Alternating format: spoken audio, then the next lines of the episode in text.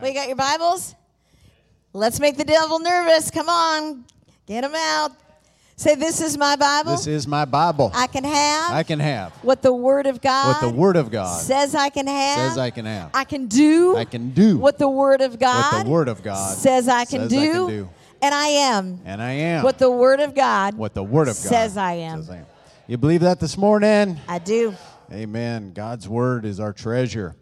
Father, we just come before you and we just thank you for your written word. It is a compass. It is it is you speaking to us. And so Father, we just put our ears on this morning to hear what the Spirit is saying to us and we just thank you that the devil is defeated in our life and the Lord is victorious as we pursue you and your presence in Jesus name. Everyone said, Amen. Amen. well, we've been on this journey uh, with Ephesians, and we are not done. But we got some good stuff today. How many have been just enjoying as we are studying the book of Ephesians? How many feel like you're getting you're getting more out of it? You're like God's helping you see stuff. Amen. Those watching online, I hope you're joining and and reading it. Don't just don't just come Sunday morning. Read it at home. Study it at home and you'll get more and more and more nuggets. It is a rich book. There's uh, the Ephesians 1 prayer and the Ephesians 3 prayer. And the cool thing about that is you don't have to come up with your own prayer. You just pray it for yourself and for your loved ones. It's a powerful thing.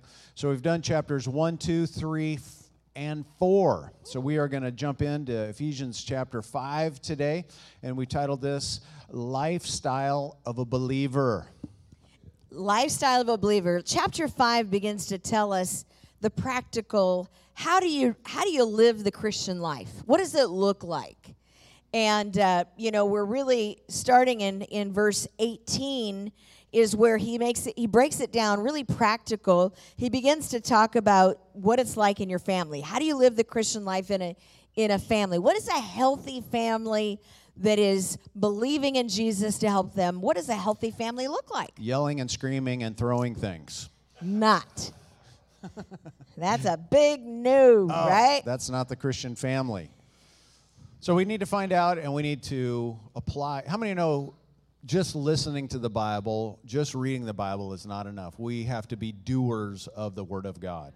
And so this is where the Apostle Paul is really saying to us, uh, get your family to look like this and get your roles in the family to get in biblical alignment.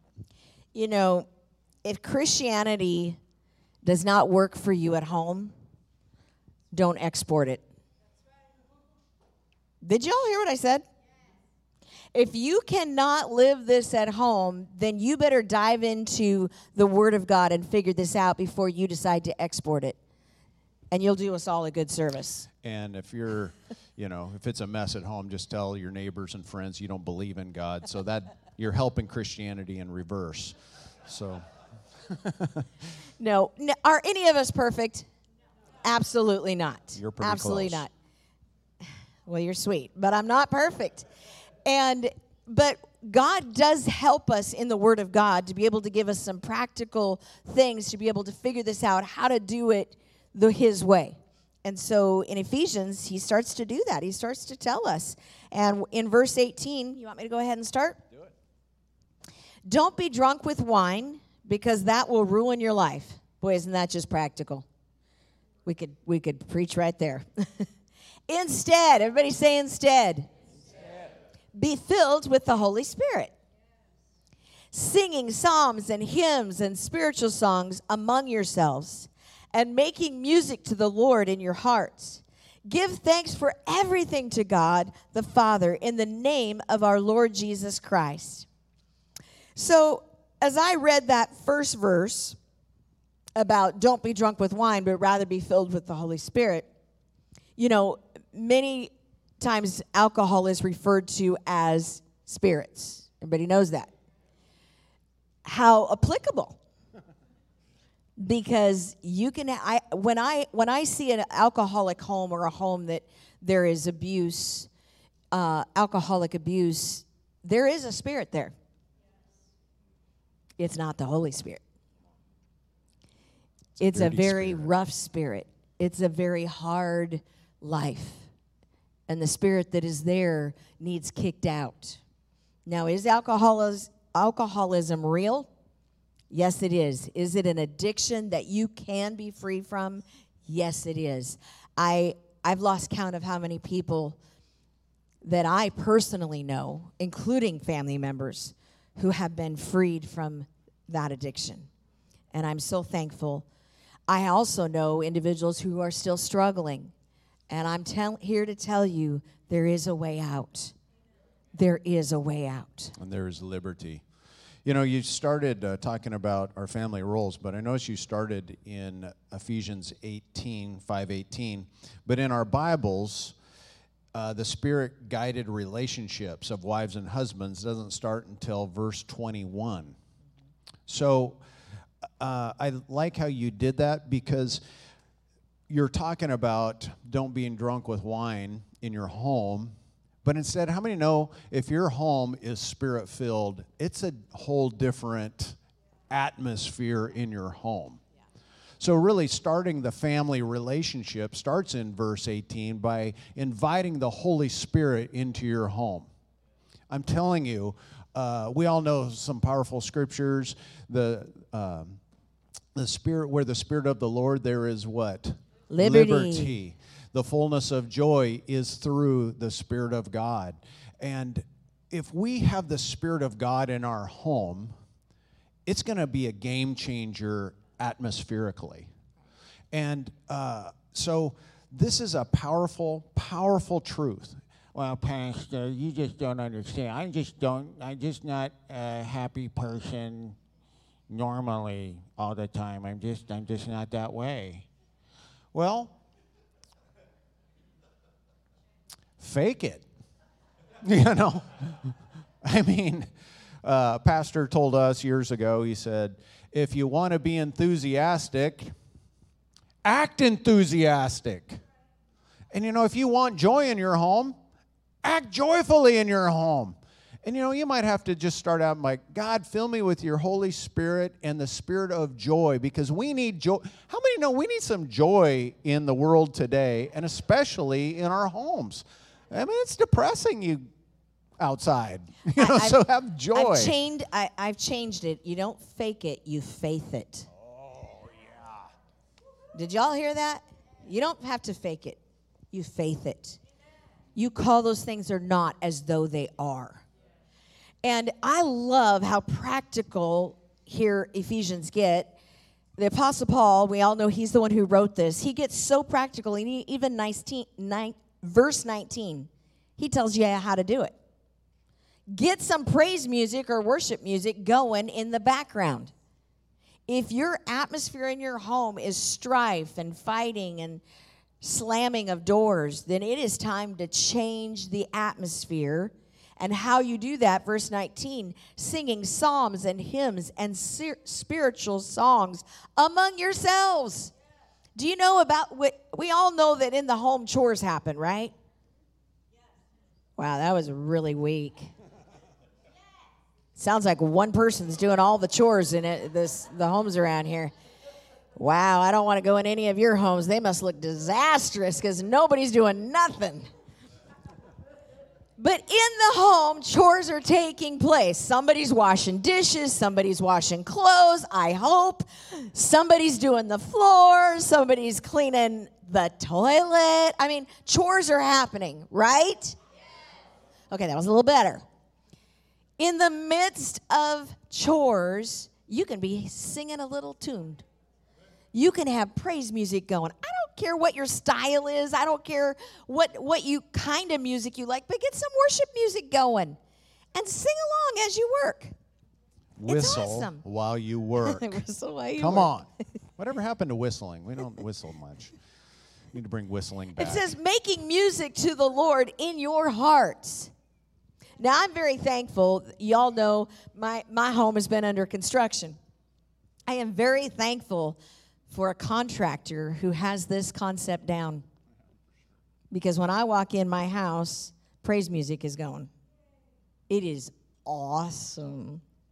I love it. It's like there's there's praise going on in my home while my home is being constructed, reconstructed. It's so awesome. But that is should be in all your homes. Because that is how you change the. It's really hard to yell at someone when you are singing the praises to God. I'm just saying. Just saying. That's powerful. Let's go to verse 21. So, get some praise in your home, get some joy in your home. It's biblical. Kick depression out. You know, sometimes you just got to open the front door and go, doom and gloom and despair, leave. In Jesus' name. Joy, come on in. Just, I mean, just physically do that. Open up the front door and welcome joy right into your home. And then verse 21 it says, and further, so he's continuing on, submit to one another out of a reverence for Christ. Or you could even just What does that look like, Pastor. Greg? What does submitting to one another look like? You know, that is a word that we don't use much in our time frame right now because we don't want to submit to nobody. You ever want to submit to me? That's kind of the attitude in the world today. But it says, furthermore, talking about family life, submit to one another out of reverence for Christ. You know, um, I like this. Sub, submission is a compound word, it really means come under the mission. And so a lot of families have mission statements in their home. Or you could even say it this way What is the culture of your family in your home? We wanted to have a culture where our home would be heaven on earth, that it would be a, a haven of peace and love in our home. You know, the world's going to beat you up, people are going to say nasty things and be ugly and mean. But in our home, that's not the case. We want to cultivate uh, a place where love, forgiveness is. It's part of our culture, it's part of our mission as a family and raising kids that we always tell the truth. Because if you don't, you will be beaten. but if you tell the truth, that is our culture. And uh, we love one another. We forgive. How many know having forgiveness as part of your mission in your home is a powerful thing because we make mistakes. And if forgiveness is not a part of your mission statement of your home, Come on now. You see what I'm saying? Laughter is a is part of a mission. Let's bring laughter into our home. Let's bring fun. Let's bring joy. Let's bring adventure into our home. Let's bring prayer into You've done our a good home. job with the adventure piece. So it's it's part of a mission statement of a home. And s- a lot of families will do this. They'll frame up a thing in their home. In our family, we are characters in the character of God. Brrr, you know, lay it out. There's some characters. Yeah. So, but what is the mission that the family is to submit to? Is it just loosey goosey and whatever happens each day, whether chaos or frustrating or anger, we just deal with whatever the cards are dealt? Or do we have a purpose that today, this week, this month, our lifestyle in this home is going to be God and Christ centered? Boy, that's good. See, if everybody knows the mission, it's easy to submit to one another. And I love that it says out of reverence for Christ. Do you know when you prefer one another in the home, you're not doing it for them, you're doing it for Christ. For the sake of Christ. When you prefer one another and you others come first in the home, you do, don't do it to them, do it for Jesus. Do it for Christ. Can we just take this another step further and Absolutely. meddle here just a minute? Absolutely. Christ is another word for anointing or the anointed one. So if everyone is in the same mission, and if you talk if you go through the Bible and look up agreement and the prayer of faith of agreement, two people agree together as touching any one thing, uh, how good and pleasant it is when brethren dwell together in unity. It's like the precious oil running down over the priesthood of Aaron. You know, it's just on and on and on. But if people in your home are submitting to Christ and the mission of the home to be a Christ centered, your family will experience a new level of anointing. How many want a new level of anointing in our home? Well, let's bring it Christ centered, and we are a family that goes to church. We're a family that practices the love walk. We're a family that we don't have to be perfect, but we forgive one another, no matter how hard it may be. And, Dad, I'm, I'm really sorry. Your new Craftsman tool set that one time I put on the back bumper of the car, and you drove away and all the tools were lost. I mean, my dad's here and he had to forgive me. He had to because we lived in a Christ centered home. I mean, he didn't forgive immediately, but he, he did get there. but you know what? What you sow, you reap. And guess what my kids did? You know, so, you know, so there you go. So justice was served, Dad. I'm going to take verse 22. It says, For wives, this means submit to your husbands as to the Lord. I want to talk about this for a little bit. A lot of, a lot of people want to just breeze over that scripture. I want to talk. This doesn't mean your wives, you're a doormat. But what it does mean is one of the greatest needs of a husband is and I bet a lot of you know this because you've been, if you're if you've been at this church, you know this. Respect and honor. And so when you are submitting, submission is your attitude. It's not like, well, I'm I'm submitting. No, that's not submission at all. Submission is of the heart. It's your attitude in it. So when you get your heart right towards your husband, out of the abundance of the heart, the mouth is going to speak. So when you get your heart right about your husband, guess what's going to come out of you? Honor and respect. Your words are going to begin to flow. But, Pastor, you don't understand my husband. He's a rascal. He's a heathen. He's a. Okay, for those of you who have unsaved husbands, either watching me online or in this room, you need to go to Peter. We're in we're talking about Paul Paul's letters here. You need to go to Peter. And Peter addresses this in chapter 3. Is it first or second? It's, it's either written, first. It's written to women, so first or second. I'm going off my memory here. Oh, it's written to women, so he blocked it out of his brain. But it in in chapter three, verse one, it talks about if you have an unsaved husband, and it says, "By the way you act, they will respond. That you can act, you can still give an unsaved husband honor and respect. I don't care if you have to dig really, really, really, really, really deep. There is something you can find to give them honor and respect. And honestly, you really shouldn't have to dig that deep. If you are, you need to check your attitude. Because there's more things. You married him. Come on. I'm talking real here. Oh, you found it. You're so amazing. First it's Peter First 3. Peter 3, chapter 1. You married them for a reason. So it's time to get your attitude right. It's time to submit. Now, my husband's already talked about the prayer of agreement. Do do does the Bible talk about husbands and wives coming in agreement? Absolutely. This is not about husbands, you just get to do what you want to do, and the wife's just like a nobody. No, husbands and wives, when you get in agreement, there is much power available. When you go to prayer in agreement, there is much power available. You all know if you attend this church, you know I'm a strong, strong woman. I think some of you love that, especially. It's funny, it, you'd think the women would love that, but I've had more men talk to me about that they've enjoyed that because probably they're married to a strong woman and they see how you can make it work even if you have a strong personality. You can make this work. We, you know those little tests you take? But they came back as we're both half choleric. That means we're both strong leaders. How does that work? Basically, stubborn. But how does that work in a godly fashion? Well, it, because it's not just you and me in this marriage. We've had to ask for somebody to come in and, and mediate our marriage. And so we've asked the Holy Spirit to come in and be a part of our life on a daily basis because probably one of us would have died by now.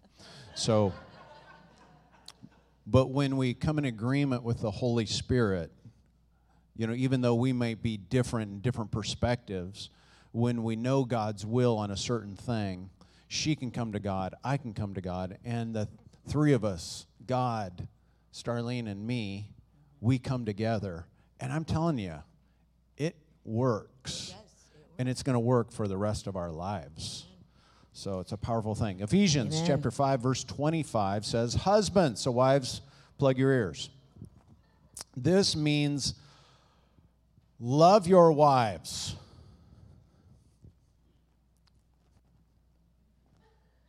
So a lot of husbands respect their wives.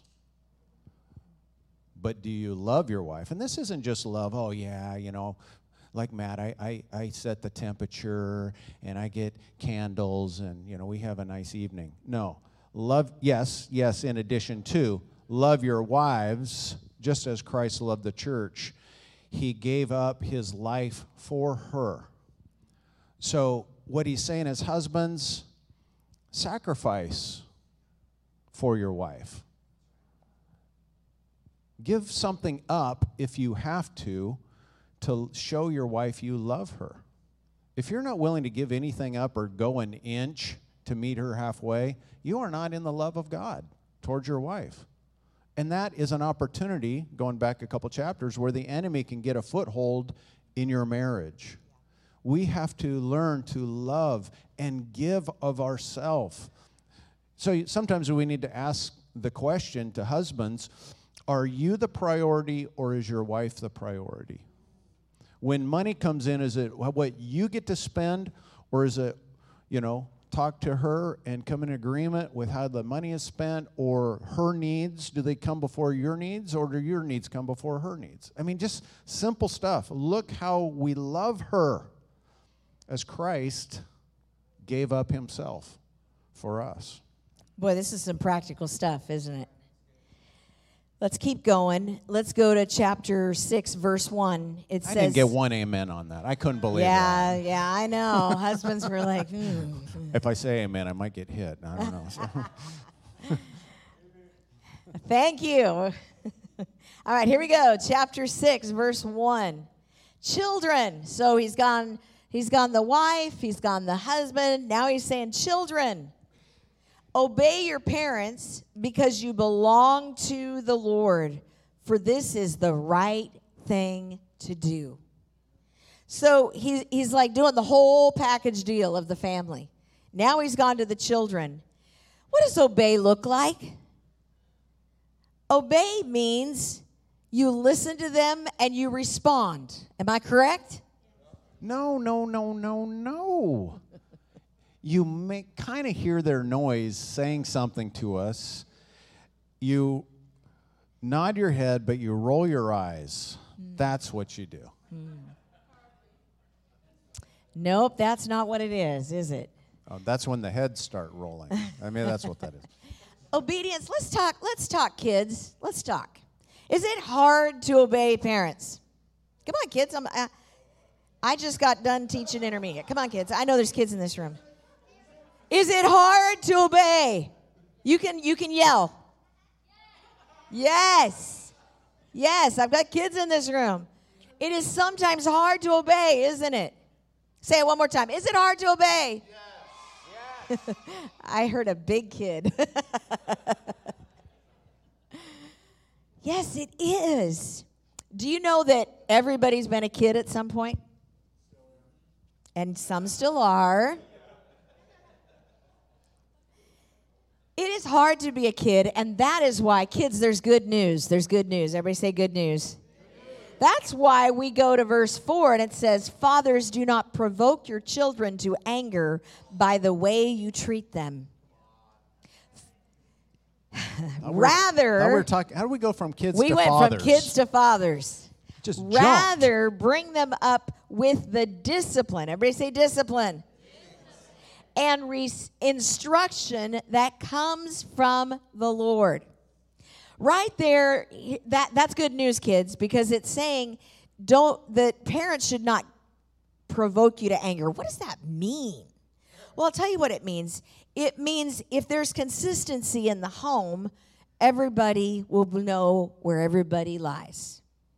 So there's a part that kids play, there's a part that fathers and mothers play. So if a father or a mother says, uh, I got to think of a name that's that's pretty generic. Help me think of a name.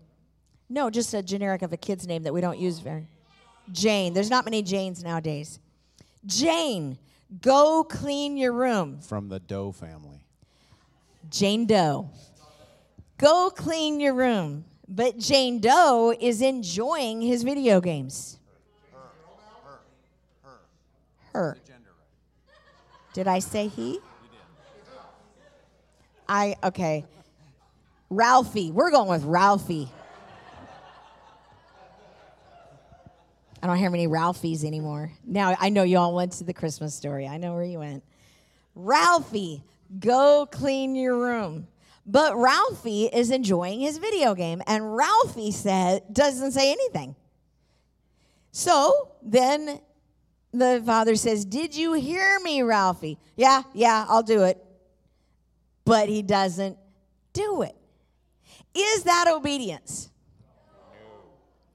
Now here's fathers where the where the clincher is is do you expect them to obey and that's just the way it's supposed to be and there's consequences that are here's what I want everyone in this room to hear consistent. Everybody say consistent. Consistency is your friend. Whether you are a child or an adult whether you're a mommy or a daddy. I don't care who you are in the family, consistency is your friend. Here's why because consistency means the child always knows if I don't obey, this is the consequence. It's always the consequence. The parent knows if my child doesn't obey, this is the consequence. It's always the consequence. Everybody knows how the family runs. Are you following me? But when a child doesn't know that sometimes this happens, sometimes I get away with it, sometimes I don't. Sometimes there's a consequence, sometimes there's not. It's just a loosey goosey household. And if I don't do it, sometimes there's a lot of yelling and screaming that happens, and there's doors that are slamming, and yada, yada, yada. That's inconsistent. And nobody knows what anything is. That's why the Bible says, fathers, don't do that. Why? Because that's provoking your children to wrath because they don't know what to expect. Sometimes you let me get away with it, sometimes you don't. I don't know which is which. So, therefore, the home is just like this, and there's a lot of chaos, and there's a lot of strife, and there's a lot of yelling. Am I helping you? This is life. And Paul's trying to help the family here. He's saying if you will if you will do these things, you can have a home that is peaceful. You can have a home where you're not yelling at each other. You can have a home where there's actually giggles and laughter and joy because kids know if I don't obey, this is what's going to happen. Are you following me? You know, sometimes I think parents should just read books on how to train your puppy. How to train your puppy, because a lot of the things that they teach, other than the shock collar, but other, uh, they, a lot of the what they teach, what they teach how to train puppies is consistency. Is consistency. If you want to train a dog and have a well, some people don't train their dogs either, so their dog's just out of control too. But if you want to teach your dog, you've got to be consistent. So here's God's point in this. If we got a hard time obeying moms and dads when we're kids, we're going to grow up into adults that we don't respect authority. And how many know we we have a problem with that in our world today? But taking it a step further beyond just authority of teachers and governing officials, but the ultimate authority when God asks you to do something. If you've lived a life of practicing of disobedience and eye rolling and I don't have to and make me's, then when God asks you to do something, you've already put into years of practice, or parents have allowed their kids years of practice of being disobedient. And then when God asks something of you, it's going to be really hard for God to get through. He's got to jump a lot of hoops. So, as parents, it is important that we love our kids in truth and in discipline and obedience because God might expect something of them. He might have a calling, a mandate, a purpose for their life. And the only way He's going to get through to our kids is if they learn to honor authority and respect parental authority because God is a father. And then when He says, you know, I want you to be a business person who makes bazillions of dollars, and then you give a huge chunk of that for the cause of Jesus Christ. Well, if uh, you've been a person of disobedience and self centeredness, that's not going to make any sense. How much would God have to do to get through to a person who's been steeped in selfishness and I don't have to's? That's why God is saying, and there's promises for the children, children who obey favor, blessing, it will be well with you. You will live a long and satisfying life. I mean, God's like, hey, I know this might be tough for you, and your parents might be a little messed up, but if you do this, God jumps in and says, I will bless you. Your life will have favor and honor and long and satisfying life. So God's on the kids' side if they will do some of this stuff. Thank God, right? I just I just want to help somebody out there who is tired as a parent. And I think if you're a parent, every one of you can relate to those times when you were tired. I know I know I can. And I distinctly remember um, during when my girls, well, it was my oldest. My oldest was the strong-willed one, and she, like, really strong-willed. and I was exhausted. I was tired and I wanted to pretend that I hadn't seen what she'd done because I was just tired.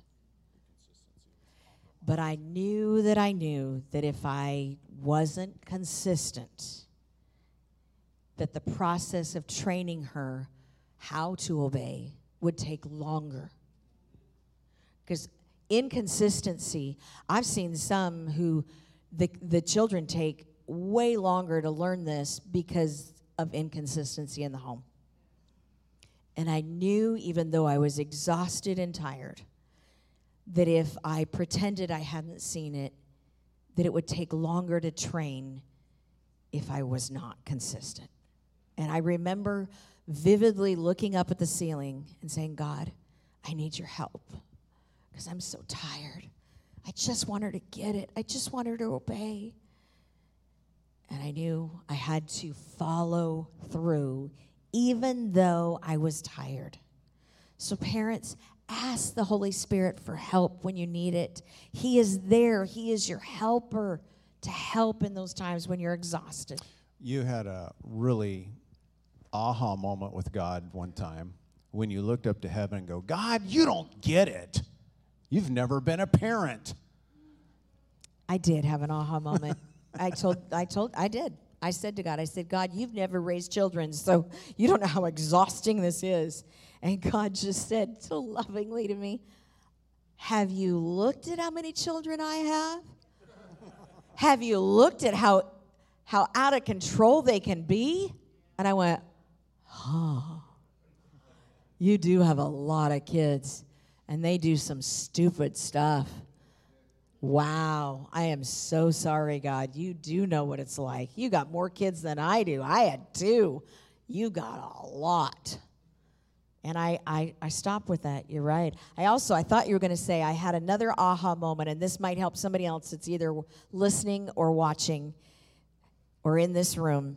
When I found the verse in the Bible that says, children are to be a delight, I realized if they're not a delight, then I need to change something in the home because children are a delight. Every parent needs to say, My children are a delight. My children are a delight. And sometimes you got to say it by faith. Ephesians 6, we're just going to uh, kind of wrap this up real quick. Uh, we're going to, the last two verses, because we got to go on to some of the, the warfare of a believer next time. But Ephesians 6 5 says, Slaves, obey your earthly masters with deep respect and fear. Serve them sincerely as you would serve Christ.